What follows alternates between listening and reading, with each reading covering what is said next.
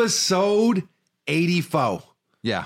Back up in this thing, man. It's uh showbiz is is bubbling. There's a lot going on. It's it's back. It's it's back. It's on the precipice of being back. Still quarantining, basically. Things are starting to open back up a little bit. Before I forget, start the clock. 84, Randy Moss.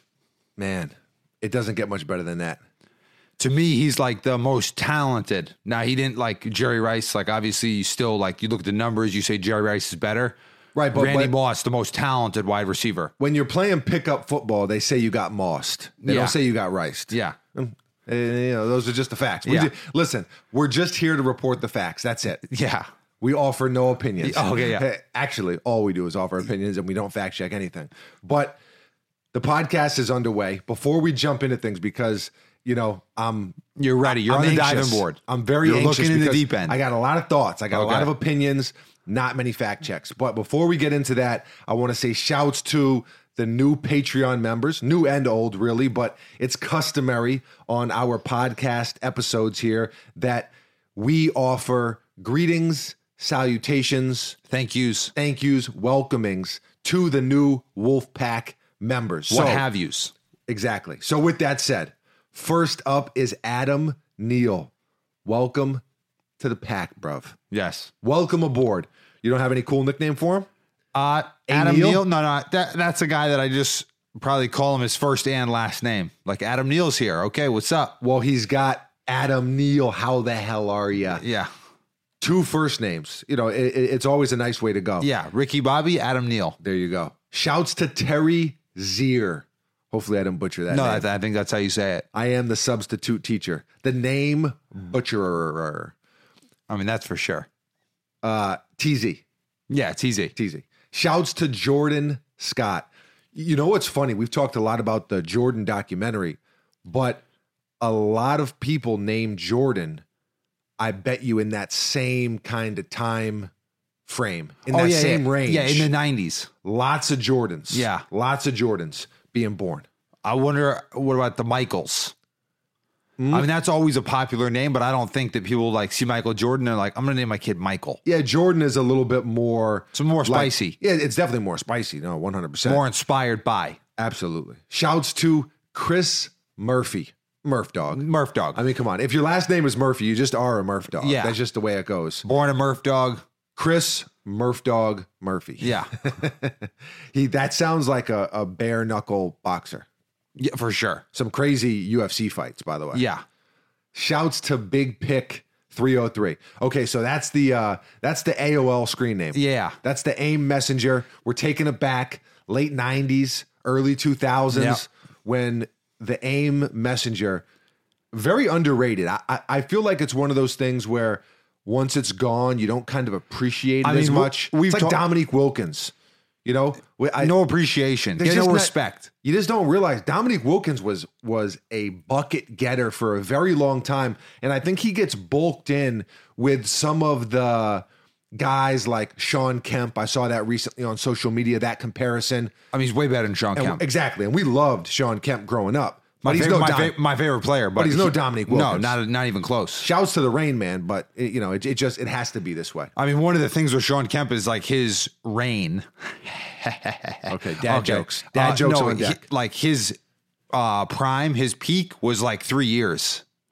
Yeah, it just he didn't do a real good job keeping. He didn't maintain the care of the bod. bod. He didn't Yeah. take care of the bod real well. I mean, he went to the Cavs. He was still good. He was still an all star, but he was no longer like the high flyer that he was. And he at no point was the bucket getter that Dominique No, was. Dominique never. used to go like back and forth with Larry Bird. Yeah. Larry legend. Okay, good. So we have uh more shout outs, more welcomings to do, but don't like to take too much time. Like to give everyone the energy that they deserve. And so we will dive back into that on the next episode. Yeah. But going back to AIM very quickly, it's something that we've talked about many times, actually, but it was the uh, forefather of social media, basically. Yeah, I think you could you could say that. I mean Like, like text, like even like text messaging. I remember the first text message I sent, I remember it. And I didn't know if you were supposed to type like it was uh like on like an AIM message. So I didn't know if I should put LOL because it w- y- does it make any sense to you? No. Like I thought there was two different uh grammatical acceptabilities. No, no, no. Th- th- This is where you you veer left and, and just go down a bad road. NMU? So- no, no, Nothing much. You. no, no. Yeah, yeah. The Um, abbreviations, it all started there. I'm just saying. I, I I agree with you there, and that's where it stops. Th- that's where your take has to end. ASL. Um, so it's I I don't even know where to start. Right? We got The Last Dance. We got Drake. We got Iron Mike Tyson. Oh. there's just there, le- let's just start with that. okay. Iron Mike. He's getting back in shape, So we've been. I feel like he's very methodically. taking over. He, he, he's got a given good us clips. social media manager. He's given us clips. He's given us teasers over maybe like the past year or so, where you know it'll show he still got it. Yeah. he still got it. Maybe it started in The Hangover. He still got it. And I mean, that was like the beginning of like, hey, he still got it. but more i mean that, that- exactly that, that's why i cited it Okay. okay now fast forward to present day he's ju- i mean the dude looks like an absolute terror Yeah. and i ask you this so we talked a couple episodes ago about would you go It was last arou- episode. around with him for 10 million what was it I think you said 100 million, but you got to last. you got to last around and i said i would do it now I, I, I guess I want to take this in a little bit of a different direction, a more realistic direction. Because Okay. let's be honest, I'm not getting in the ring with Iron Mike Tyson. It's just not going to happen. Okay. But do you think he could compete at the heavyweight level right now? Uh, I'd have to look at the heavyweights, but Or if not right now, you you saw the clip that I'm referring to, right? It's like a it's like a 45 second yeah, clip it's of him. insane. So the the speed is is still something to Phenomenal. marvel at. Yeah, yeah. I- If we're being realistic here, right? Like I I don't want to we're not like trolling. This isn't like We're not speaking in hyperbole. we're not going the Skip Bayless shock drop uh, shock jock Yeah. route. But honestly, all jokes aside, in all seriousness, do you think with what however long it took, two, three months, whatever, do you think with a few months of training for the goal, do you think that he could compete with some of the heavyweights out there right now? Mike Tyson versus Tyson Fury, for example I don't think so. and why? Because I, I actually think that I know this is going to be a hot take. I am biased. I do love Mike Tyson. I think that he could, and I'm going to give you my argument in a second. Is your argument that Deontay Wilder competed with him and he's better than Deontay Wilder? No, that's not my argument. Okay. My, Hey, ar- ha- hey, I was just taking a stab my, at it. my argument is this Deontay Wilder is an absolute specimen and a ridiculously hard puncher. Okay, Tyson Fury beat him. for sure. Okay, Now, if it wasn't for Wilder flooring him at the end of their first fight, he wins the first he one. wins the first fight. Yeah. He dominates him in the second fight. Yeah, Now, and I I think very highly of Deontay Wilder. I mean, he's a bad dude. He's Yeah. a very, very bad dude. for sure. But something that always gets overlooked with Mike Tyson, again, it's like AOL Instant Messenger, right? When you're looking back on it 20 years later, it just doesn't, you kind of lose what it was to some extent, or there's a tendency to do that by the masses.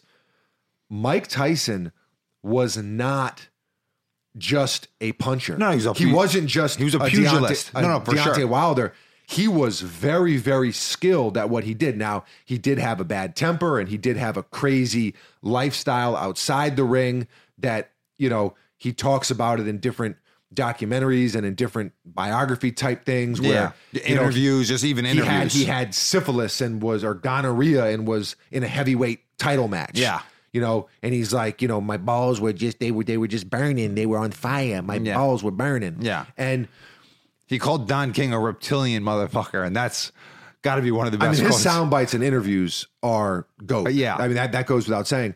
But and he was doing drugs and he was partying and women and just all kinds of things that are not conducive to being a high level athlete. yeah, but he was an incredible boxer in the style that he was. Oh, for sure. He wasn't Muhammad Ali, but no, he was skilled though. his the way he's able to cut off the ring, his head movement, those little dipsy do hooks that he does, and dipsy do is not the right way to describe that because it's anything but a dipsy do. It's It's a thunderous uh, concussion. Dipsy uh, do is maybe- packed punch. dipsy do is something that maybe like your kindergarten teacher could like do. Yeah, Mike Tyson, I apologize. Please don't hunt me down and beat my ass. But here's why. Here's my realistic point because I, I'm not just talking shit right now. okay. Tyson Fury is in bad shape. L- l- Let's be honest here. And I know he lost a ton of weight. And you know I'm a Tyson Fury fan. Yeah. He's also an Irish gypsy like myself. Okay. I, I too am an Irish gypsy. So that that's my people right there. Okay. He's my people, but it's by athlete and fighter standards, he's still sloppy and out of shape. Well, here's the thing with him. I mean, I mean, he's let's he- keep it a buck. He's heavy, right? He lost all the weight. and Not the- just heavy, but but his structure. well, it's a little sloppy, but he lost all the weight. Like he lost over 100 pounds, right? Right. And then he then he fought Deontay Wilder, and his dad actually, uh, Fury Senior, Okay. basically said that in the first fight, the reason that he was kind of evading him the whole fight and was kind of being a whatever, whatever, you- like he was kind of dodging him the whole fight, Okay. was because he was out of shape and he didn't have the strength, and which is why in the second fight he was the aggressor. Yeah, I don't which agree- is why he changed the whole fight plan. That that's fine. I, I I don't agree with that at all. To me, I think he was more scared of Wilder in the first fight and was very very respectful and probably rightfully so of Wilder's power. But in the second fight, I think he just knew that he was the better boxer. I think in the first fight, he was kind of trolling Wilder a little bit. He was kind of, you know, with kind of some of his antics. And there was a little bit of that in the second fight. But in the second fight, he was just like, look, I have, I'm going to jab the shit out of this dude. I'm going to outbox him. I'm going to outthink him. And I, I know what he brings to the table. And I am deeper than that as a fighter. And I'm just going to pick him apart he, he looks out of shape. Now, I'm not saying that he can't run a, run five miles in a decent time and all that stuff, but to me, what you would think normally, Tyson's 53. So, what you would normally think with a 53 year old, you know, we talked a lot about Jordan over the past month, right? Everyone with this documentary going on. If Jordan went back to the NBA today, where would he struggle? Physically, athletically. Yeah, and just He- the grind of it. He, he he's a no, but even if it was just one game, he's a 53 year old dude. Yeah. I mean, the speed and tempo of the game. So you'd think even more so with a boxer, but I'd be willing to bet that Mike Tyson could get in just of good a shape as just as good of shape. Yeah, I said that the right way Yep. as Tyson Fury. I, I, I believe that. I think that he's got Tyson Fury is just he's not he's kind of a sloppily built dude. And again, I'm not taking shots because Uh, well- he's a bad man. But I think Mike Tyson could hold his own. Okay. That's what I think. And I'm going to take it one step further. Uh, I'm going Mike Tyson. Okay. I, I, I- I don't give a shit. I, I I don't think he would personally.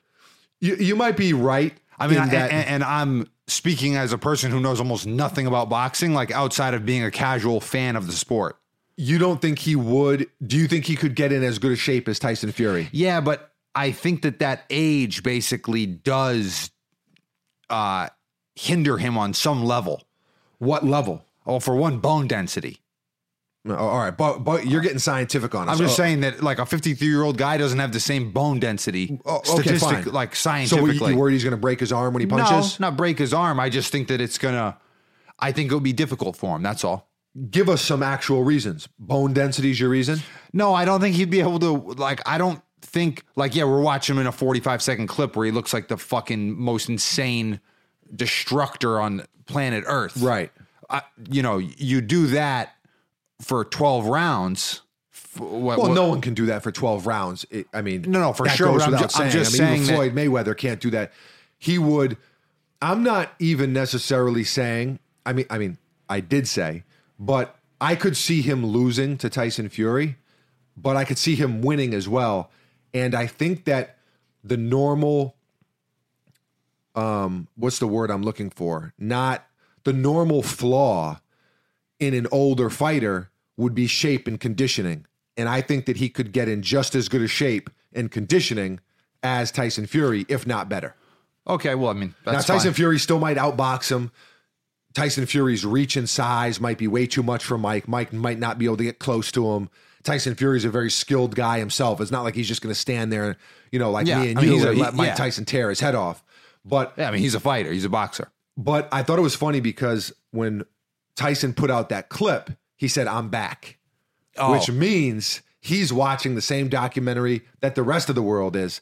And I'd like to know what percentage of the world, of the United States, maybe, maybe it's not as popular other places, although Michael Jordan is global. What percentage of people are watching this documentary? Because everyone I know is watching it. well, I, I think it's a little bit. I think it's a high percentage of people, but I think it's a high percentage of the people that we talk to and that we're involved with and that are in kind of our Demographic. yeah, like our realm. I think it's kind of like I forget what they call it, but like where you're just talk an echo chamber. Like you're in like, you know, you're doing something and everyone else that's around you is doing that same thing. I guess I disagree because because that kind of implies that th- there's not that many people watching it. no. That that kind of I'm just saying like within our realm and demographic, like basketball fans, like which is like this So- hu- so what- this huge umbrella, I would say that most basketball fans are watching it. so that's a huge i mean that's not our demographic basketball fans is, is spans way beyond I, I our mean, demographic it depends on. I'm not talking about like an age. I'm talking about like that's the common denominator is basketball fans, and I would say they're almost all watching it. so that's a shitload of people then Yeah, for sure. I mean, you can look at the numbers though. E ESPN will know how many people watch it. okay how many viewers for the last dance let's see what we got here let's fact check it so the last dance averaged six over six million viewers for episodes one and two So that's not that high to me. That doesn't seem that high. Wh- what does and through eight episodes it's a little under six Okay. So a little under six million. What I guess I don't know. What do normal shows get? I don't Like- know. Like, look at, for example, like let's look at Game of Thrones final, l- l- like the the finale, as I've said as many times, is dog shit. Like, let's go at the final season, episode one, for example. Okay. Let's see what we got here. So I think it's going to be higher than six million. Maybe I'm completely wrong. no, I would agree too. I think Game of Thrones is going to appeal to a a wider audience than the Jordan doc. You know, I, I do think you're right about. I think every basketball fan is watching Yeah. it. I, I I disagree with your point about it being an echo chamber of our realm bec- or our demographic because Well, you know, I, I, I'm not saying demographic like thi- like like a niche part of the demographic. I'm saying like the the an echo chamber se- like kind of is like how I would describe sneaker Twitter, like a very niche thing. Yeah, where okay. So there's- maybe echo, echo chamber is not the right word, but I'm talking about under the umbrella of basketball fans. Those people are watching it now. There's, I'm sure, there's a bunch of people outside of that that are right, but yeah, kind of just interested in the cultural impact and different things. but that's a good point though, right? Like if you're not into basketball, like if you don't enjoy basketball at all, Why would you watch it? or you know, could we go as far as to say sports? Because for example, I'm not a golf fan at all. I don't golf. You and I golfed in college together. We took a golf class. The clubs were too damn short. We both sucked. We got A's though. we did get ace all right and um you know hey listen we're not going to look into the transcripts all right Yeah. here but uh listen guy okay i was happy gilmore in it, So, but you're saying that you would watch a Tiger Woods documentary? 100% oh yeah I, I, I, I think that I would watch it, but I wouldn't be how uh, like as excited as I am. Like I Oh, wouldn't I'm be not- I'm like not- I wouldn't be yeah. like you know watching it like as it premiered and I think i, I think i might just- would if it was a really big deal and it was produced really good and they marketed it and promoted it and there was excitement behind it i think i'd be into it not the same way i am with jordan i mean come on but point being i wonder if it extends to sports fans in general I'm sure, and especially right now is this perfect time where no, but there is no sports like besides UFC, which just had the Actually, that's true. So you, you'd think that that would give it a bump as well. Yeah. He- here's the thing. So the season eight for Game of Thrones, Okay. the season eight premiere, which is what you wanted, drew 17 million viewers across all platforms. so that's HBO Linear, now. HBO Go, HBO Now. Okay. Yeah. Huh. So 11.8 million watched it on the linear channel, which basically means on TV. Like that's how we're that's how we're watching The Last Dance. Correct. So about twice as much. Okay. N- About yeah, yeah, about almost exactly twice as much. Okay. So I mean that's interesting to know. interesting. I, I mean, I, yeah, I, mean I don't think know a- what it is. I think a lot of people are watching The Last Dance. I think that like Mike Tyson's watching it, and it got him riled up, just like it got me riled up. I, I think I said this, and we keep saying this, right? I keep saying, "Oh, we're going to deep dive it at the end," and we're kind of like mini deep diving each which is fine. couplet, Yeah. if you will. Yeah. I said that five and six were the best episodes by far, in my opinion. I am now saying, after seeing seven and eight, that seven and eight were the best, kind of by far. I, I agree with you as I've as I told you right when they happened. It's I said six was the best. I, I said seven was the best episode, and then with eight, I said okay, those are the best two episodes. Yeah. You and I have been watching them together on a pink suede couch, very luxurious things. Shouts to Michael Jordan's Range Rover. I talked about it last episode. I got to talk about it again. It's it's moved into my dream car it's Realm. mo- It's it's moved into my dream car, Mount Rushmore. Okay. the red Range Rover, the two tray. the two tray on the license plate, just There's incredible. a there's a car phone in it. oh, it's awesome. Like got the cell th- that used to be the shit. I don't know if you remember that. Like there was like cars that had like the celly in the car. that's going back. That's going back even before AOL Instant Messenger. Yeah, way before, You know, you know, we're going or like at least the popularity. I don't know about the inception. we're of. going like early '90s, where you took it out of like an assassin's briefcase was like in the in the beginning, beginning. Yeah, You know, you took out thing was bigger than a toaster oven. yeah. All right, but so I think seven and eight were the best two episodes so far. I think that three and four. This may be an unpopular opinion. I know you agree with me because we talked about it when it was happening, but Because we're talking into the echo chamber of Exactly. ourselves. we love Dennis Rodman, but I I just wasn't that I didn't think that the Dennis Rodman thing was all that captivating. Yeah, I- to me, I love Dennis Rodman. I watched the 30 for 30 on Dennis Rodman that happened like two and a half years ago or whenever. And even if you didn't, I mean, th- there's been so many things done that it's the same stuff over and over. yeah. th- So w- with the Jordan documentary, I'm a huge basketball fan. And I know a lot of these Jordan stories. Like I know he punched Steve Kerr in the face already. Like I've, yeah. We, I, we've heard about a lot. I've of this seen stuff. a lot of different things. I thought uh, five and six shed some light on some new things. And there was the Dream Team documentary. or even if they're not new, in a little more detail, Oh, well, that- from a little more perspective. And one of the things that I think is really underratedly dope is Jordan is not of the social media era. yeah. So he's out of the limelight. Sure, he owns a basketball team and whatever. he's a billionaire and his Jordan sneakers. brand and Yeah. the sneakers and all that.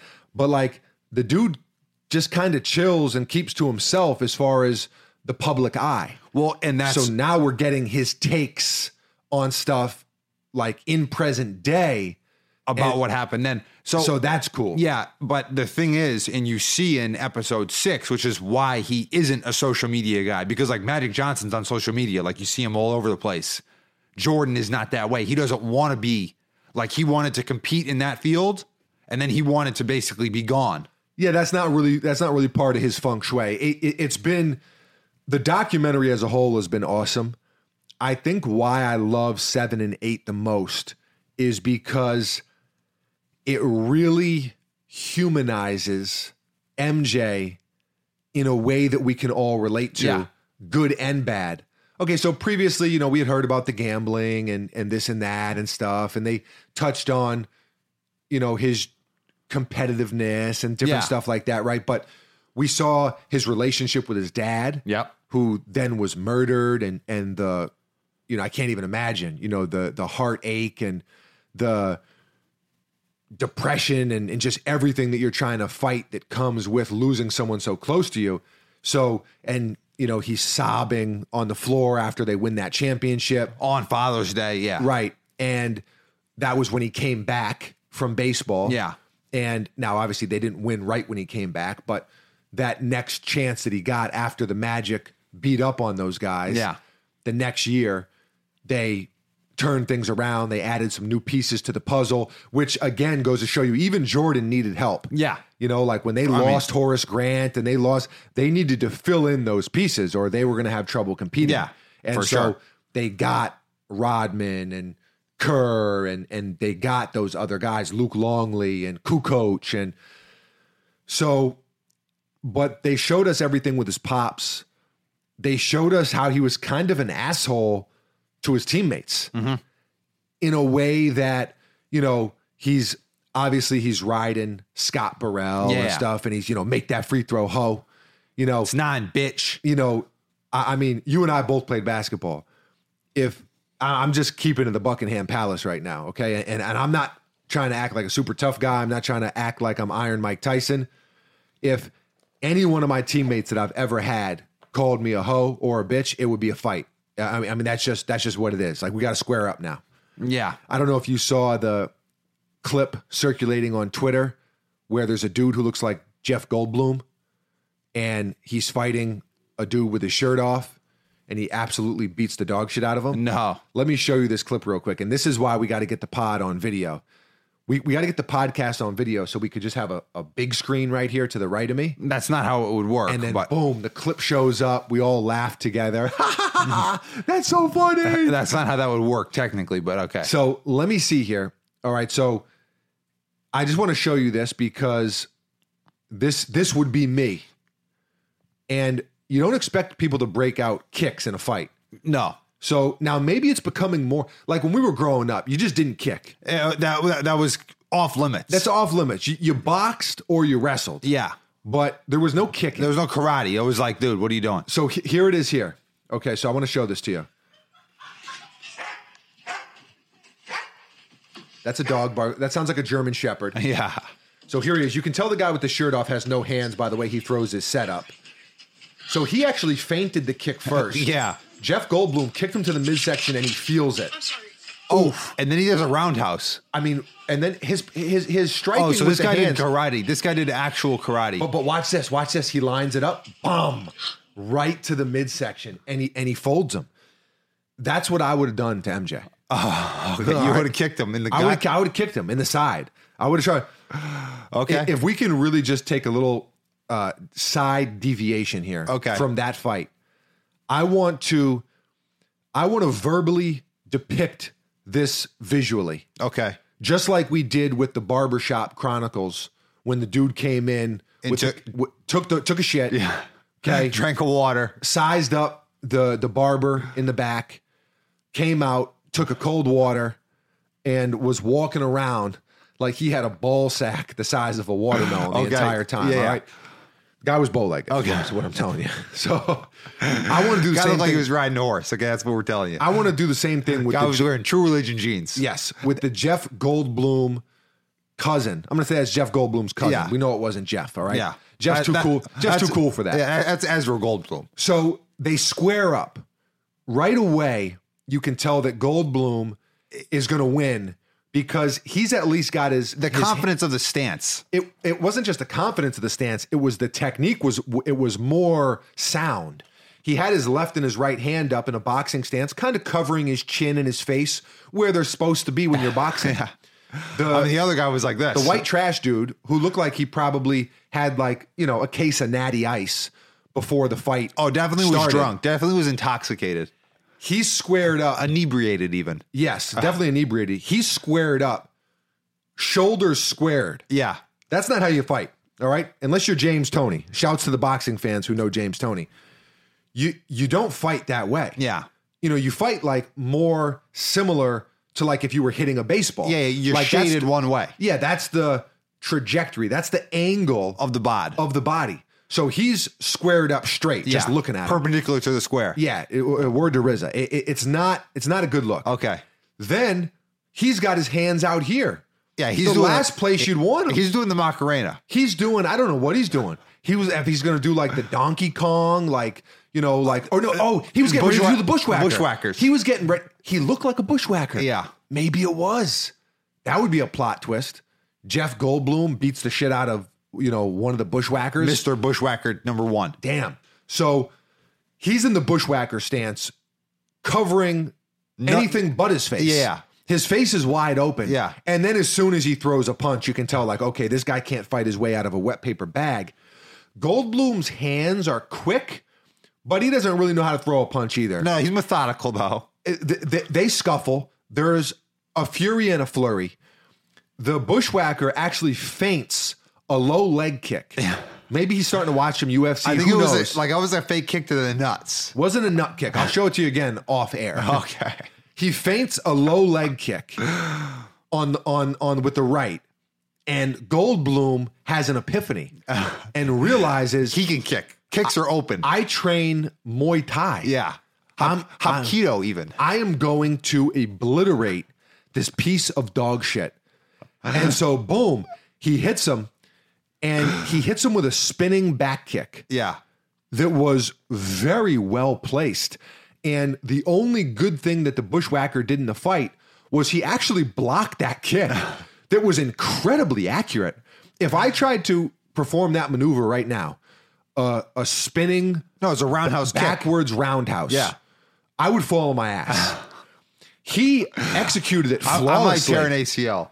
it was it was flawless. A it lot, was eh, a lot of torque on the knees there. I I mean, it's just, and then not only that, he put it right on the beak. Yeah. But the guy actually, and I'm sure it was, you know, Completely Yeah, accidental. I'm, I'm sure it was just coincidence, but he actually blocked it. Yeah. So then, boom, he bum rushes him again, and he's really tagging him up now because the bushwhacker is not covering his face like an asshole, and.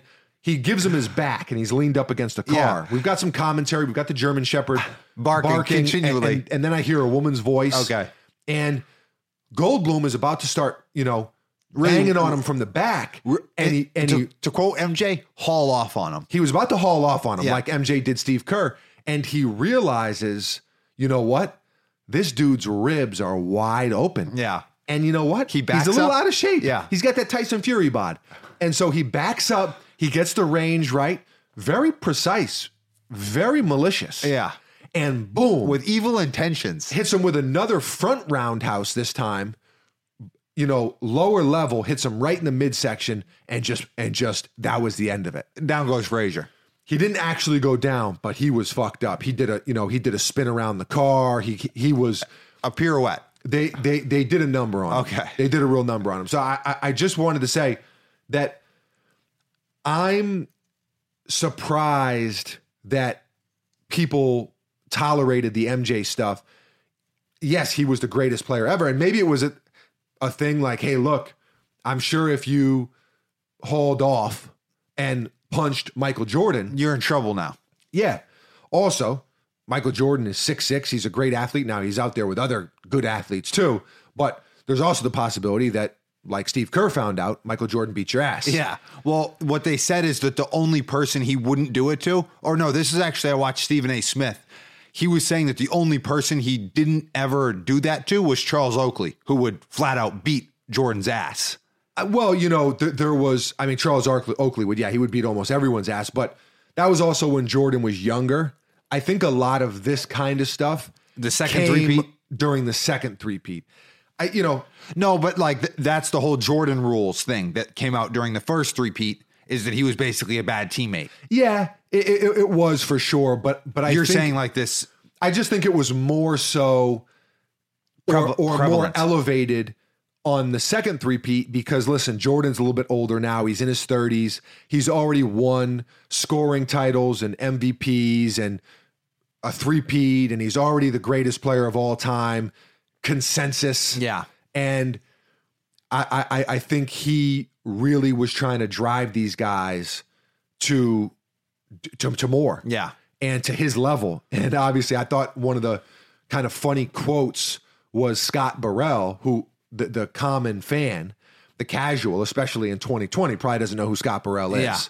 You and I know who Scott Burrell is, but and if you're watching the documentary now, you do too. But I thought it was interesting. He was like, you know, MJ was pushing people to be as good as him, but like what he didn't know is like I'm, Only Scott, he- I'm Scott Burrell. Yeah. I can't be as good as you. Yeah. And I'm sure MJ understood that on some level, but I just thought they humanized him in a way that they have not. Because in the first couple episodes, it's like he he's a superhero. Yeah. He he's like a Disney character. He's a, a, a movie star. He's everything. He's like this perfect. He's on the Wheaties box, and Yeah. you know, I want to be like Mike, and it's like this whole thing.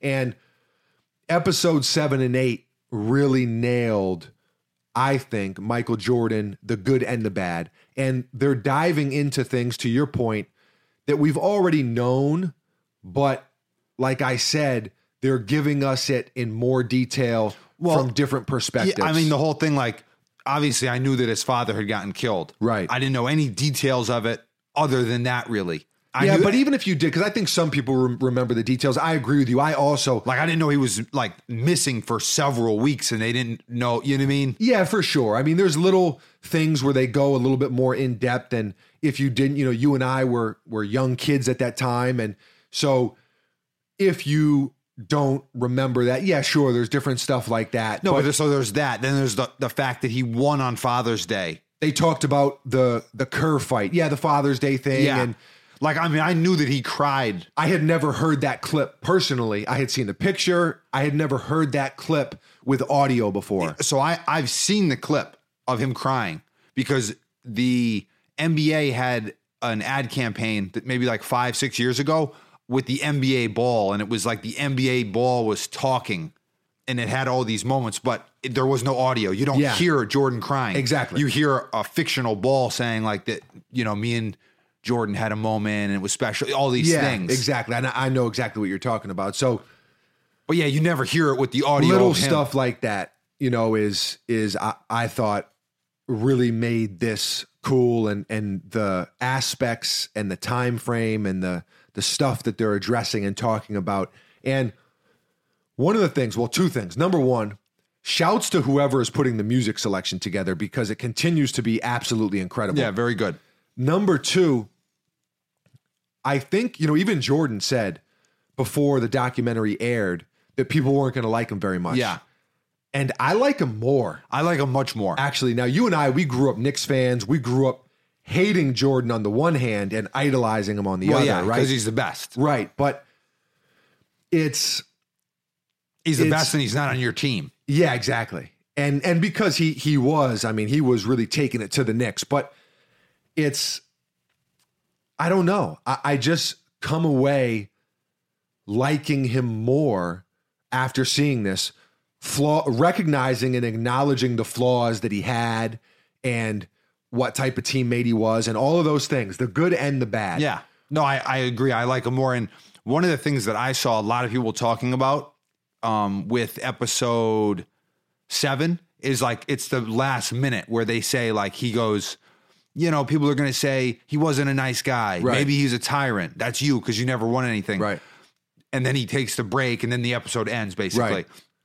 And people were talking about how powerful that was and and it was, but to me the actual most powerful like single quote was about a minute earlier than that in the episode where he said all of my teammates will tell you one thing about Michael Jordan and and that's that he never asked me to do something that he didn't fucking do. Yeah. And to me, that's like the true, like if you want to be a good leader, like you can be a really good player and you can be all these things, but when you do that, uh, t- to me, that I give my respect to that. Yeah, I, I mean, I, I think that I think there's definitely that's admirable. You know, I mean, there's nothing kind of cornier or more whack than you telling someone to do something that you've never done. That's my whole thing with this is obviously getting extreme to prove a point, but That's that's, Skip my thing with Bayless. Skip Bayless. Yeah. He talks shit about LeBron, but you've never even been. You averaged one point per game when In high school. You were a junior on, JV. JV. Yeah. you know, so it's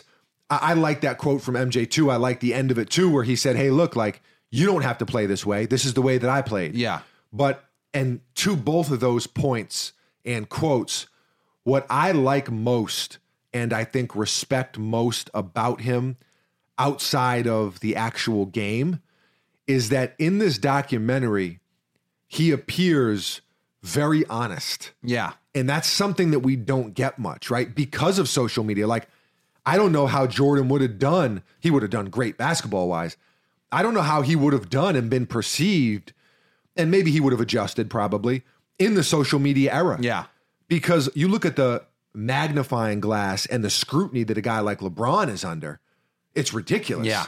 So if MJ thought the media was bad then and he was sick and tired of dealing with them then, how do you think he would have felt in the social media era? Yeah. So, but I think because of that, it's like LeBron, like a lot of these guys, you know, and not just LeBron, but all the stars and even the guys who aren't stars, they're more politically correct. They are have you know speech coaches and and they've got people who you know train them and Yeah, give them PR classes people, and, yeah. and all that stuff. And I think Michael Jordan was a little more raw, and he was allowed to be. And talking in present day, he seems just really, really honest. And I think that that's been really Yeah, dope. So I we've agree. talked about this way too long. We're already 40 minutes in, and uh, apologies. Yeah. We- you know, w- when it comes to Mike Tyson and Michael Jordan, we get riled up. Yeah. So I was going to jump into some other stuff, but there's not time. We'll we'll tackle that during this weekend. We were going to do a Patreon exclusive this past weekend. And Mother's Day. W- uh, Mo- I had forgotten about Mother's Day. Don't tell me don't tell me ma and remembered at the last minute. So, we'll do a Patreon exclusive podcast and and we have a lot more to talk about, a lot of other cool things to dive into. Yeah. But right now, I want to move over to Patreon, the suggested topics.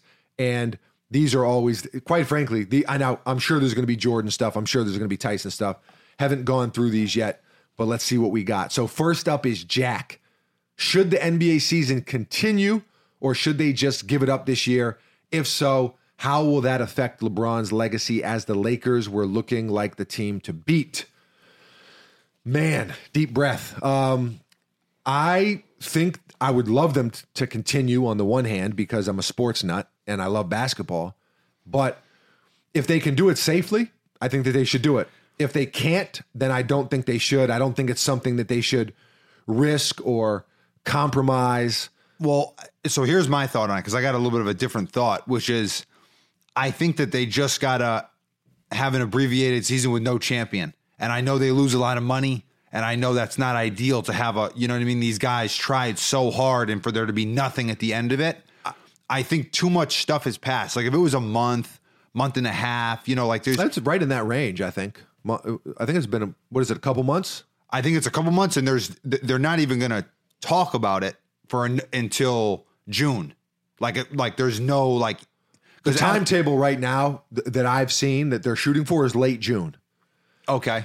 But But they're not gonna make a decision Here's until why June. I think you don't want it is because you love LeBron and you think that it kind of shortchanges him a little bit. For sure. What I'm going to tell you is I think he's got a better chance to win it this season than next. And, Yeah, and, and I I, mean- think with LeBron, with a guy like him who's 35, right? The the, the clock is ticking. For sure. and I I know that LeBron is working on his game. I know that he's in great shape right now, whereas other guys may not be. Yeah. So now, of course, I'm sure that the greats are. I'm sure Giannis is. I'm sure a lot of those guys are. Yeah. But a lot aren't. And I think that actually LeBron's best chance for a championship the rest of his career Is now. is right now.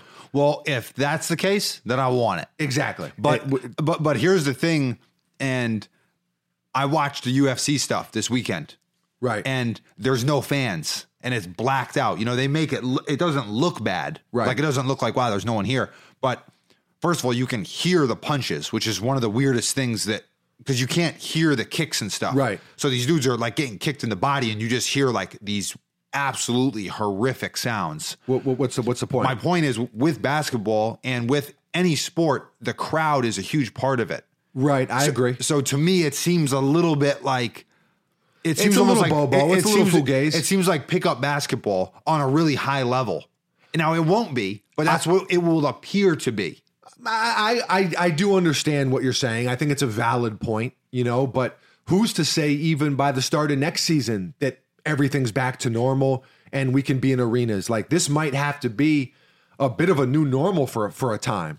And so I think I think with all things considered, I think that if they can do it safely, they should.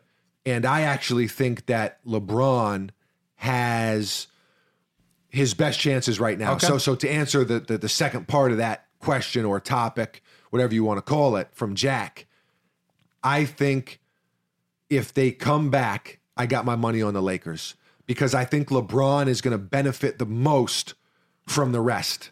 Well, Giannis also because he had the little. He oh tweaked his knee a little. I don't think it was going to be anything too major, and he's like 25 years old. Well, you know, or however old he is. Yeah. Also, I think Kawhi, who's had some physical stuff like with the Raptors, and which is why they've been load managing him so much. There's no question. And I think a lot of them, I mean, it's such, It's a grueling people season. don't realize how grueling basketball is. Yeah. An 82 game season, you know, you, you think Plus the of- playoffs, yeah. you think of football as like the grueling sport, and I'm not comparing the two, but basketball is a lot of wear and tear. You know, it's it's different. In football, someone comes crashing into your knee and you tear every ligament. Yeah. In basketball, it's pounding and pounding and cutting and cutting and pounding and you know, it really does take a toll. So I think LeBron's best chances right now is is is the moral of the story. Let, let's keep it moving here. Okay. Craig Mack. I'm going through a situation with a crazy neighbor that we don't get along with. Any stories of a crazy neighbor you had to deal with? Ooh, man, I actually have a very crazy neighbor story. I guess I'll do the abbreviated version or we'll be here all day. Okay. So um, I'm driving and I'm near home. Okay. You and I were living together. And I see all of a sudden a minivan pull up behind me, but really aggressively. And, and it almost like looked like he swerved across a couple, like two lanes. And I'm over in a left turn lane. And he and I was like, oh, he must have missed his uh must have forgot that he had to turn or Missed he the must exit. yeah, he must have to turn around Yeah. or he must have just been day, daydreaming or whatever. It was nighttime, by the way. Set the scene. Yeah. And I'm I'm I'm looking back, but I, you know, I don't really think too much of it. You know, I make a left and the dude is really riding my ass. Yeah. And you know, I'm not a guy, listen, you know, we're from New York City. I and you know, lived in New Jersey. I mean, New Jersey is just as ruthless as Yeah. New York City as far as driving goes. It, it's a, the tri-state area is- Daredevils. is aggressive driving. Yeah. So, but he's really riding my ass. And I'm like, all right, that's interesting. So whatever, I'm I'm going about my business. And Driving along. and I get into another left lane. Yeah. And again, he kind of swerves over. And I'm like, all right, what's going on here? Yeah. So I start peeking in the rear view and I'm looking back and I can't quite see in. You know, I, I, I'm, I'm, I'm looking in there. I can't quite see in. Tinted. It's a minivan. It wasn't fully tinted, but Some but- tint. But I, there was some tint, and it was nighttime, and I just couldn't really see. So I'm like, all right, what's going on here? And it's a minivan, so I don't know What's if going on? I don't I don't know if there's six dudes in there. I don't have any any outstanding beefs. You know, I don't know what's going on. Yeah. So I'm like, all right. I bust a left. He he busts a left. So I'm like, all right, now I'm pretty sure this dude's following me. Yeah. So a light is turning orange. And Yellow. I like to say yellow. and I basically blow through the light. Okay. All right. Safely. It's nighttime. There's not much going on. But You're I- trying to evade. I almost run the red. He completely runs the red. okay. And so now I'm like, all right, th- this dude is definitely, definitely on my tail. I'm being tailed here. Yeah. I call you up. I say, yo, look, there's a guy, there's a minivan following me. I don't know who's in the minivan. I'm going to bring him back to the 7 Eleven near the crib Yeah. and meet me there. And from there, we get it popping Yeah. right? You know, I, I mean, in hindsight, maybe I should have said, "Yo, um, maybe I should have called the cops." Yeah. I don't know, but that's not really in my nature. It's not really how I handle aggressive behavior, really. You Yeah. know, so. And, and now, so I bust a right, I bust a left, and now it's clear that he's following me. Yeah. you know. So I'm like, all right, say no more. At this point, at first I was a little worried. Like I was like, what's going on here? At this point, I know he's following me. So I'm, I'm, no I'm longer I'm- worried, I'm, yeah. relatively calm. I'm like, listen, like I'm gonna pull over, I'm gonna see what's going on. And if you know, if he wants action, then then he can have some action. You know, I can turn into Jeff Goldblum and hit him with the with the backwards no look roundhouse Yeah. right to the kisser. So You're about that action, boss. Absolutely. So I pull into the 7 Eleven. I see you lurking in the shadows. Yeah. All right. No mullet at this time, no mustache flapping in the wind. No, but ready. All right. But ready. Very, very ready. And you and I had pretty recently had knee surgeries and Yeah. stuff. So we weren't physically in the best shape. Nonetheless, we were ready to rumble. Yeah. So I pull in to the 7 Eleven. He pulls in. So I get myself in a situation. I don't know if he has a gun. I don't know if he has a weapon. I don't know what he has. So I hop out of the car and I'm kind of shielding myself with the door a little bit. Now, I don't know what good that would do. A bullet would go through the door. Yeah. But I kind of give him like the hand motion, Hey, two wh- hands up. What's going on? Not the bushwhacker, two hands up, but two hands up like, what's up? yeah. Like, you know, What's the word? exactly. Yeah. What, what- you know, what's it hitting for? What's the problem? Yeah. and Is there a problem? Right. And so he kind of scoffs, and now I can see him a little bit better. He's got a Yankee hat on. Yeah. Now I'm very offended. Yeah. My, my own, because this was in Florida. A fellow Yankee. So I'm like, a fellow Yankee is harassing me. Yeah. All right. So I can see he's like a, a, a middle aged Spanish dude. I don't recognize him at all. I'm trying to think. trying to place him, trying to place his face. Well, I know this guy. You know what I mean? Where do I know this guy from? Okay. So I walk over to the car and I'm like, what's going on? What's up, man? Yeah.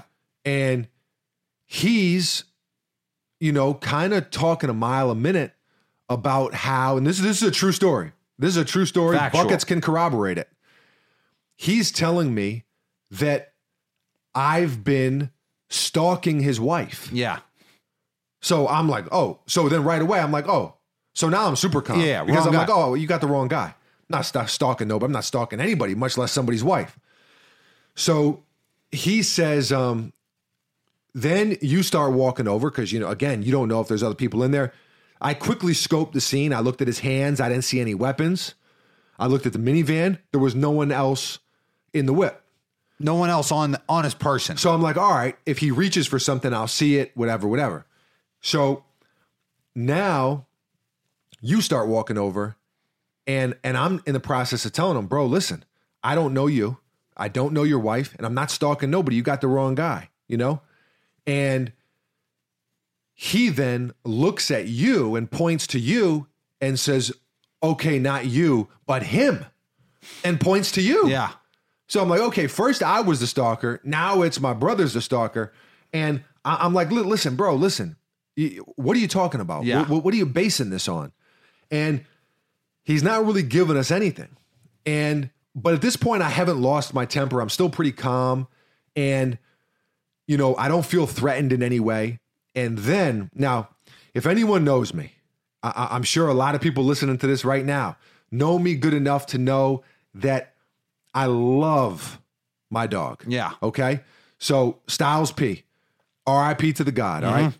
Passed away in the physical, but he said, You, oh yeah, you guys got that pit bull. And so now I'm flustered Yeah. because now I'm like, this fucking guy's stalking me. Yeah. So I'm like, you know, so and and and then he makes another comment about our sister. So now I'm furious. And he even suggests that she's stalking. Yeah.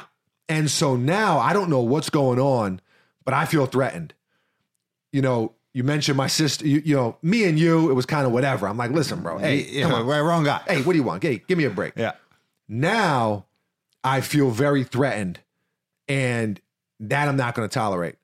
So I I try to get him out of the car. I try to pull him out of the car. Long story short, after a bit of a long-winded Yeah. story is I try to pull him out of the car. He speeds off, rolls up the window, calls the cops. So you and I are still there, right? Now, we actually didn't know he was necessarily calling the cops. I'm going to give the fast forwarded version here, okay? Basically, the cops came six cars deep, guns out, locked and loaded. We got our hands up. Get on the And- ground. Eh, Get on the ground. I was on the phone and I had to throw my phone. You had to throw your phone because you we didn't want them to think that it, it was a gun or whatever. So you dropped the phone so they don't, you know, think that it's something that it's that's not supposed to be. Th- They're very serious. Rambo Commando. They come up slowly. They cuff us. I Wait- mean, Oh, yeah, it was a full tactical fucking takedown. It was a tactical takedown. They put us on the ground. They cuff us way too tight. They're cutting off circulation. It was actually it was in Florida, but it was actually kind of cold at the time. I don't Yeah. know if you remember that, I was freezing my balls off on the concrete. yeah, we were laying on the ground Face face, down. first. Yeah.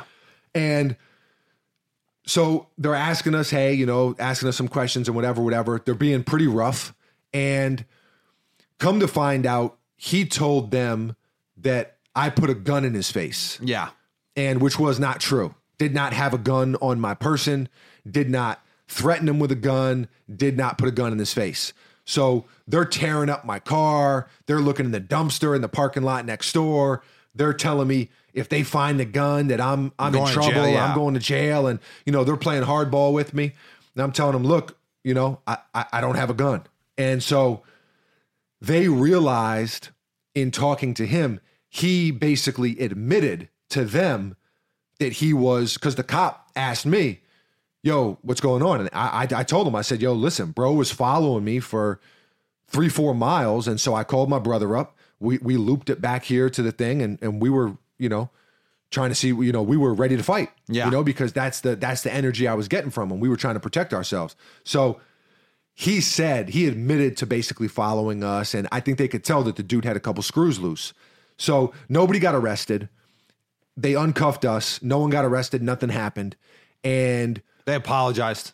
no, I don't- I don't remember an apology but Police apologized to me because they were fucking really fucking. they had them my- cuffs on tight but then um we found out and we didn't know this that the dude was a neighbor Yeah. so that's the moral of the story that's the uh, sorry it took a while to get there it was a crazy night he was an uh he lived like four houses down from us. I had never seen the dude before a day in my life, ever.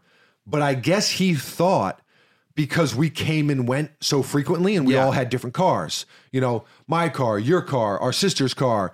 We walked the dog a lot because we were always walking in fr- and driving in front of his house. But that's the way we go to leave. Yeah. Like, no matter what we were driving to, we were basically driving by his house Yeah. but it's just on a regular street. It's not like it's on some back road or some shortcut or we were cutting through an alley behind his house. Yeah. So it's the regular street. So um, how we dealt with it was um, I, I I forget. I know that we had a couple other little interactions with him. At least I did. I think I might have even told him to like never try some shit like that again. And and and we just kind of stayed away from each other. And I think about a year later, he moved out. Yeah. And so he's no longer there now. But there's a crazy neighbor story for you. A very crazy neighbor story. So uh best of luck, bro. M- my advice would be keep it as cordial as possible as you can with your neighbors because that's where you sleep. That's where you live. you, you don't want to feel unsafe where you live. That you know, hey, listen, that, that's my advice. Take Yeah. it for what it's worth. Mac Lowry, who you guys rolling with in the Nelly versus Luda battle? Nelly. I'm going Nelly. I don't like Luda. Luda is like the original comedy rapper. I, listen, I know Luda has a lot of hits. I know he does. There are a couple Luda songs that I enjoy. For sure.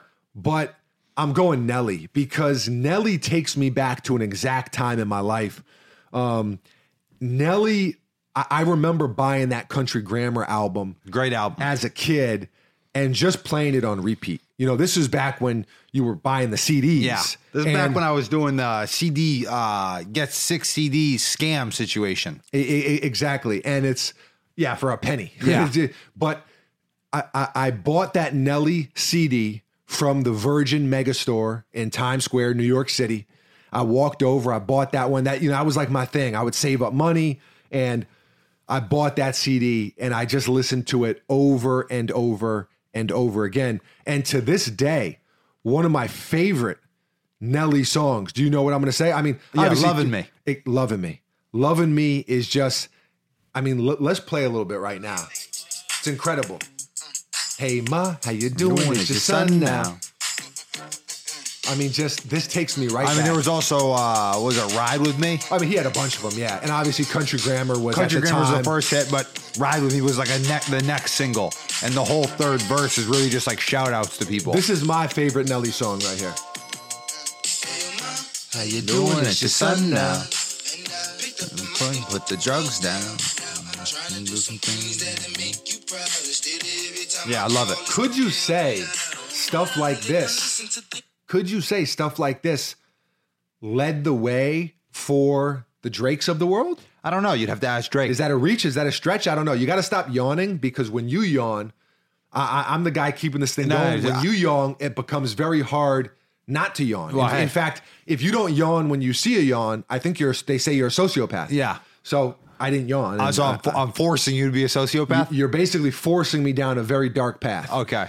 Please stop. Okay. I, I'm taking Nelly. I, listen, I, I don't know Luda's whole dis- discography off the top of my head.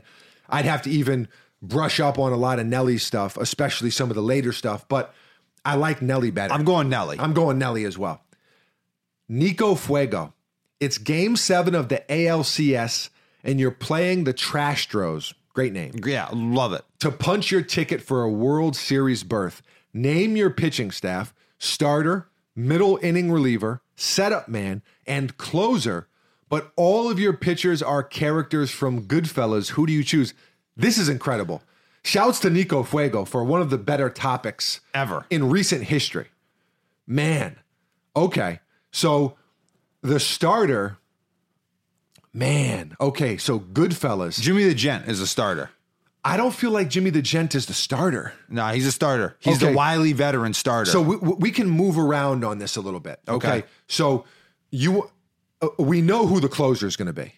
DeVito. no, not DeVito. DeVito. Pesci. Pesci. Holy Pesci. shit. I'm Hey, sorry. oh, I'm sorry. hey, I'm watching Pesci. Sopranos. Pesci. By the way, I am burning through Sopranos. And you know what's funny? I didn't see someone tweet about Sopranos and say, oh, I want to go watch that. It's something I had wanted to watch with the quarantine. I've had s- some more time to watch it, but I've seen on Twitter organically some other people are rewatching Oh. wow. it too. Maybe it's just the fact that it's one of the greatest shows ever. And so people are going back to that one. Yeah. I'm going to rewatch The Wire next. In fact, I've already started. But forgive me for being more and more in touch with my Italian Okay, side. sorry. More That- now than ever. I mean, that was bad. DeVito Pesci, I apologize. Pesci is the closer. I think we all know Yeah. that. He comes out. It's not like Wild Thing in Major League where he comes out, Wild Thing, but he comes out like he's just walking. Yeah. And he's, let me paint this fucking picture for you right here. He's got a leather jacket on, okay? Th- Yeah. He's got a leather jacket. And I know he was a suit guy, but he's got a nice leather on. And he's over the pinstripes, or Yeah. over the Yankee uniform. Uh, And- obviously. And he's walking, right? There's no music. okay. There's no music or there's Frank Sinatra. Either way. My Way by Frank Sinatra. My way, Frank Sinatra. I like I like what you did there. And he's walking to the mound out of the bullpen, but he's just got that that grimacing terror Joe Pesci from Goodfellas Psycho. Yeah. on his face, and it's just it, it it's very intimidating. So I think the Sandman would be proud. He's the closer. All right. Okay. Yeah. He's the closer. The starter, you want to go Jimmy the Gent? Got to be. Okay. So we'll go I mean, outside Henry of- Hill's out. He's not fucking on my team. I, you- mm, I, I, I s- No, no, he can't be on the team. no rats on the team. No rats on the team. So Rats get fat while good, men, starve. Amen. Amen. Wise words. So who do we want to go? So we got Jimmy the Gent at the starter. So we need a middle reliever and a setup man. Okay. So the middle reliever. Now I think Jimmy the Gent can can can pitch. carry it. I, I think he could go deep into the game. Yeah. I think we can get him at least to the seventh. But hey, listen, okay, so if we want to take him to the fifth, um, who do we want to put? You know, this is going to probably be a bad take, maybe. But Paulie. now, I, you know, Paulie, he looks kind of like Babe Ruth. He's a setup man. For sure he's a setup man. I, I just don't. I don't. His his wind bothers me. No, no, that's why he's a setup man. You only get one out of him. You know, you know. We talked about Tyson Fury. We talked. You know, I, I- I'm big on the physique. yeah. I don't know about that physique. And I'm probably gonna go. I might even go Karen. Well, that was going to be my that was going to be my possibly bad take because I've never seen her throw a baseball. I've never seen any of them throw a baseball, but she was also an intimidator. I, I mean, mean- she you you wake up, she's got a, a, a revolver pointed at your melon. Yeah. She was ferocious. She also got assaulted by uh the neighbor and uh, you know, sicked Henry Hill on that fucker. Exactly, and She's she's got also pistol whipped him right in the face. she's also in Sopranos, uh, Doctor Melfi. Yeah. so That's that's always been a weird. That's always like hard for me to uh uh connect those things. I'm gonna go her on the setup. Okay. So she's setting up Pesci. Okay. She's setting up Pesci. De Niro tried to set her up. Tried to send her down down the block to get a coat. Yeah, yeah, go in there, make her right. Yeah, yeah. go in there, go in the back, go in there. And uh, she hauled ass and ran away. Yeah, I gotta go. So Hilarious. that lets you know that she's pretty smart. Yeah. as well. So she's gonna be our setup person. All we need now is the reliever. that middle relief. Gotta be Paulie. You're going No, Paulie you- over over Henry Hill. Yeah, yeah, Henry Hill. I, I will not allow on my team. man, It's a pile of shit. F you pay me? No, F you get off my team. we could always go Billy Bats. Also, We go Samuel L. Billy Bats is in Ooh Samuel L. I like that. I like that a lot. Hmm. He was in on the Lufthansa. How, how do you say that name? Yeah, that sounds about right.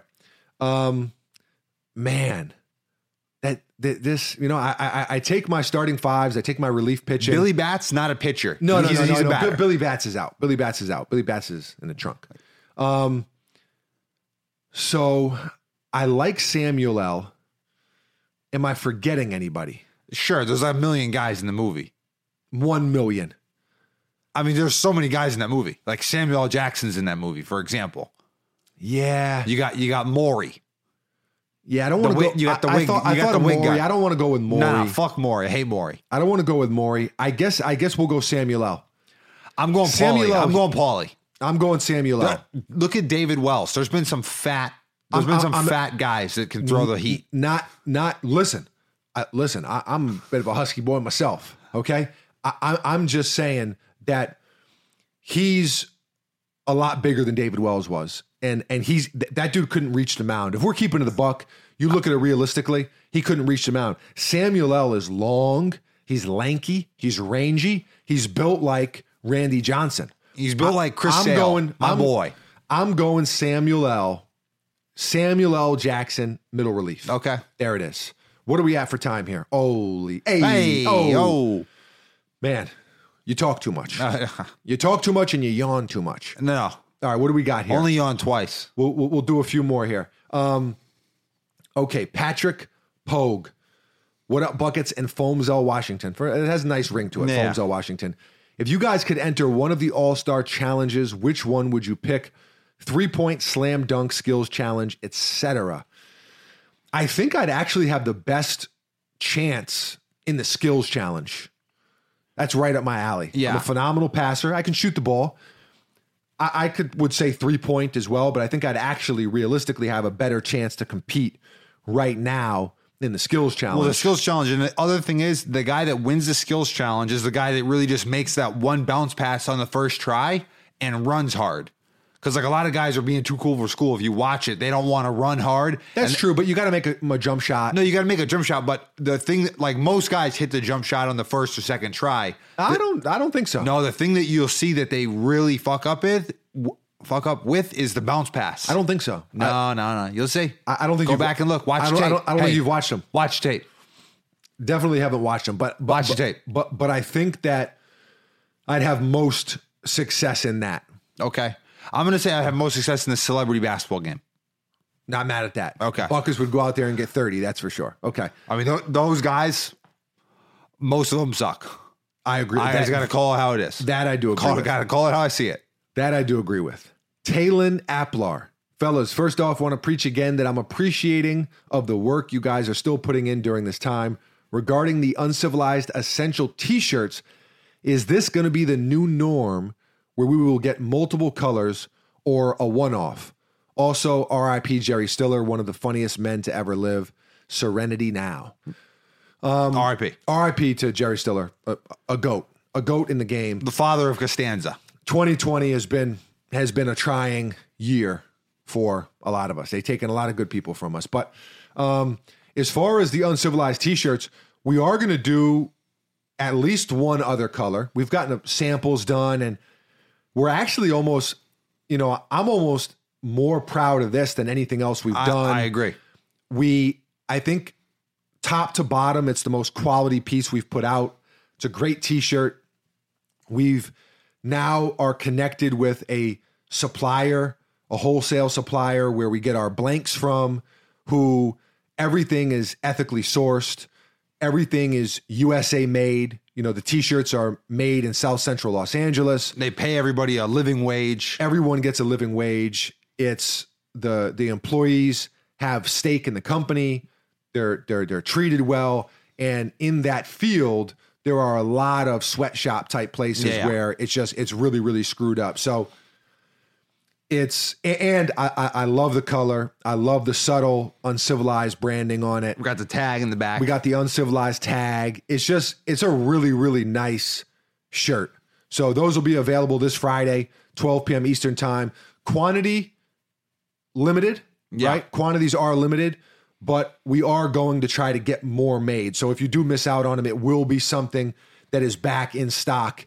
Uh, in a few weeks. Now they're not going to be in stock forever. You know, we're not going to just going to keep keep restocking, keep restocking, keep restocking. But if you do miss out, don't worry too much. This first batch is pr- pretty limited quantities, and I think that people are going to love them. Yeah. I, I think that a lot of you are going to like them. And then we have a greenish color, Atlantic green. Atlantic green, that is really really nice too, and we'll probably end up releasing that. But actually, to answer your question, as of right now, the only one on the docket to release is this coral one that releases Friday. So um, who knows what the future holds with uncivilized maybe you know in 2021 we'll move more towards doing collections i'm not going to talk about it too much right now but we are eventually going to open a very small little store uh, local probably here in tampa florida or st petersburg florida they're right next to each other if you're familiar but um, that's in the works as well. So stay tuned. And uh, all I can say is we got some really cool shit planned and really cool stuff in the works.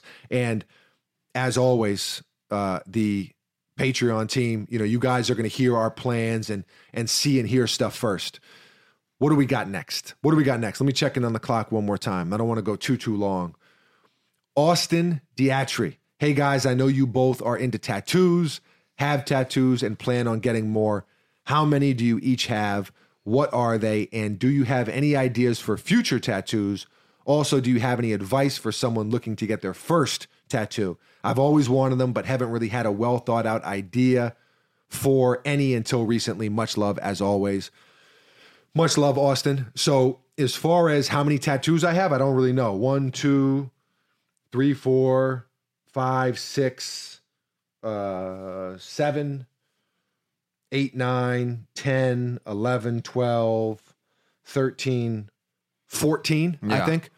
I think I have 14. I, I got plenty. I got ideas for days. I got one, two, three. Four, Four, five. five. Buckets has five.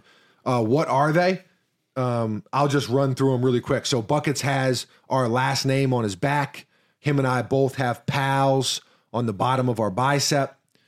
Um, Buckets has Fate Loves the Fearless, which is something that I agree with on his uh, upper chest, under collarbone Yeah, area. collarbone, sternum area. You got a, a, a Hawaiian girl Yeah, Hawaiian ho- Sophie, a Hawaiian Sophie girl on your uh, forearm, and you got Humphrey Bogart. when you go to the big dance, dance with the one who bring you. yeah, from Casablanca. You got the Casablanca tat on the thigh.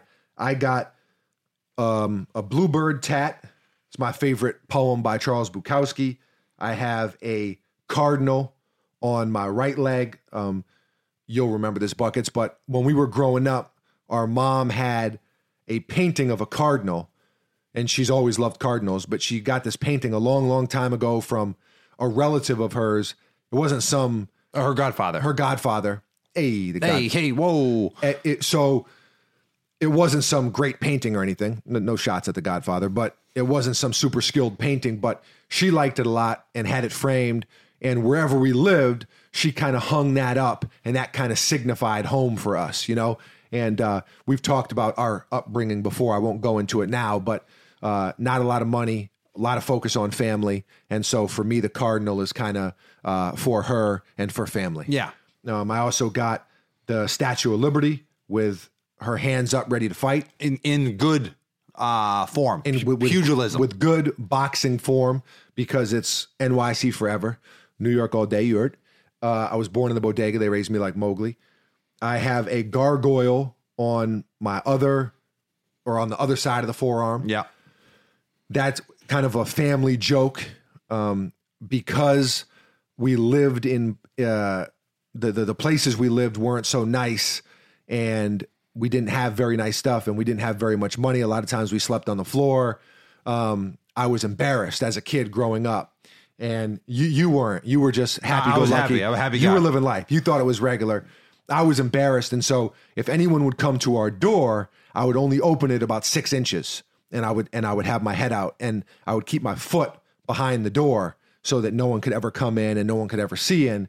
And I was kind of like the gargoyle. I, I was protecting. Okay.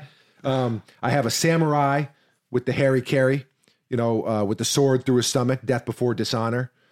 I have a skull with the New York Yankee fitted on because, again, it's New York all day. Yurt. Um, I have a version of the street that we grew up on, Hell's Kitchen, New York City. You got the fire hydrant, you know, that we used to play in with the water coming out. It says the journey is the reward, which is something I believe. Got the basketball there because basketball has been a huge part of my life and my journey. Um, you got the fire escape right there that I used to sleep on. That's that was actually my first tattoo, and uh, I really loved that one a lot. Uh, I got Saint Michael, which is one of my favorites. So uh, my name is Mike, you know, Saint Michael, and and I have a good story about that one too. But again, I don't want to.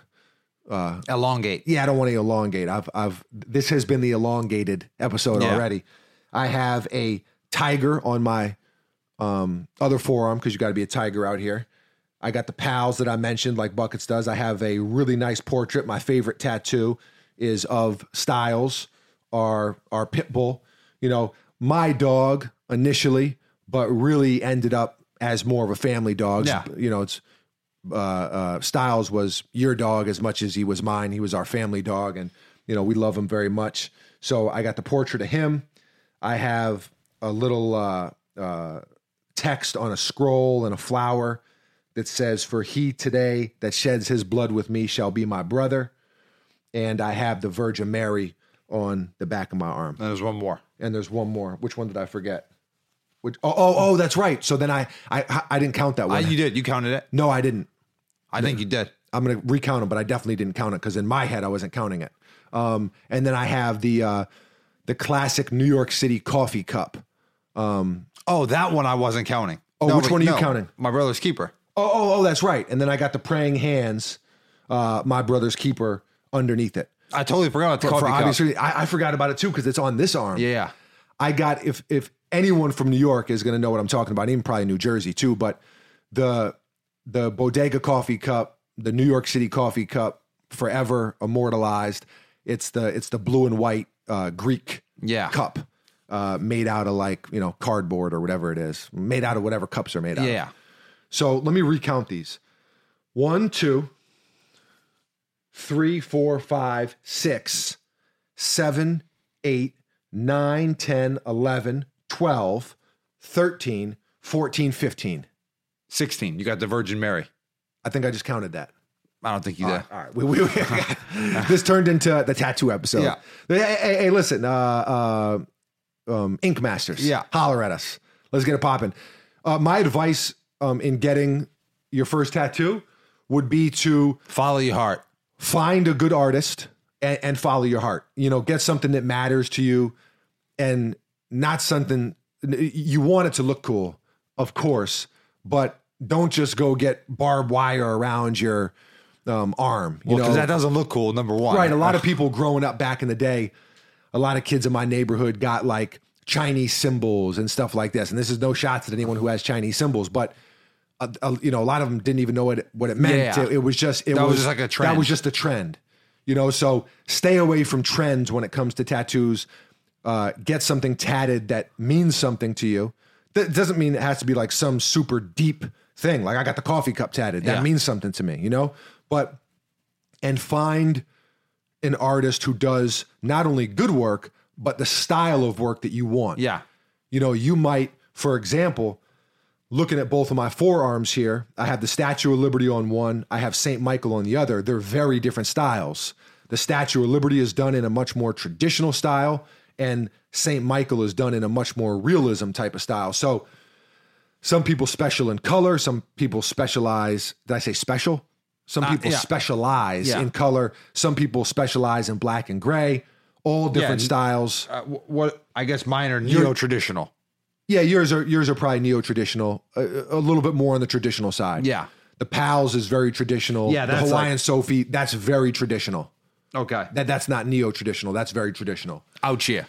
So it's, or, you know, if you want words, you can go to someone who, you know, specializes in lettering. Yeah. You know, the both the last name on your back and Fate Loves the Fearless, both done in in one of one customized fonts. Yeah.